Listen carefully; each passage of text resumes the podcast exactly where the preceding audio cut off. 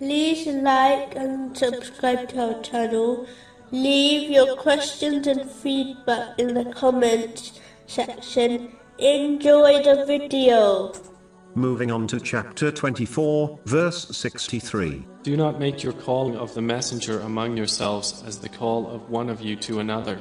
In a narration found in Jami R. Tirmizi, number 484, the Holy Prophet Muhammad, peace and blessings be upon him, advised that the person who will be closest to him on Judgment Day will be the one who sent the most blessings and salutations on him, even though sending blessings and salutations on the Holy Prophet Muhammad, peace and blessings be upon him, includes doing it verbally, which has been commanded in the Holy Quran and advised in many narrations, such as the one found in Sahih Bukhari, number 3370. Chapter 33, verse 56. Ask Allah to confer blessing upon him, and ask Allah to grant him peace.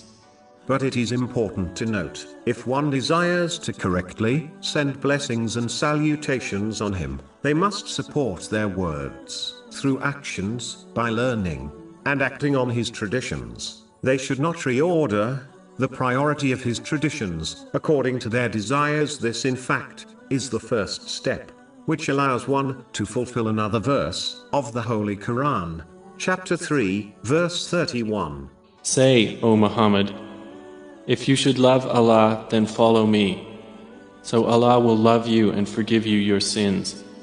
When one persists on this attitude, it will allow them to prioritize preparing for the hereafter over this material world without neglecting their worldly duties. Meaning, it will show them how to correctly fulfill their duties towards Allah, the Exalted, and towards people, which include fulfilling their own needs and the needs of their dependents. This will allow one to navigate through each situation correctly, whether they are times of ease or difficulty, without going overboard, by devoting themselves to the material world, their own desires, and other people. This attitude will allow them to put everything and everyone in their rightful place within their life, without neglecting or excessively devoting themselves to anything or any person. Allah, the Exalted, would not have set an example in the life of the Holy Prophet Muhammad, peace and blessings be upon him, which was not possible to follow and adopt. Each person can achieve this according to their own potential.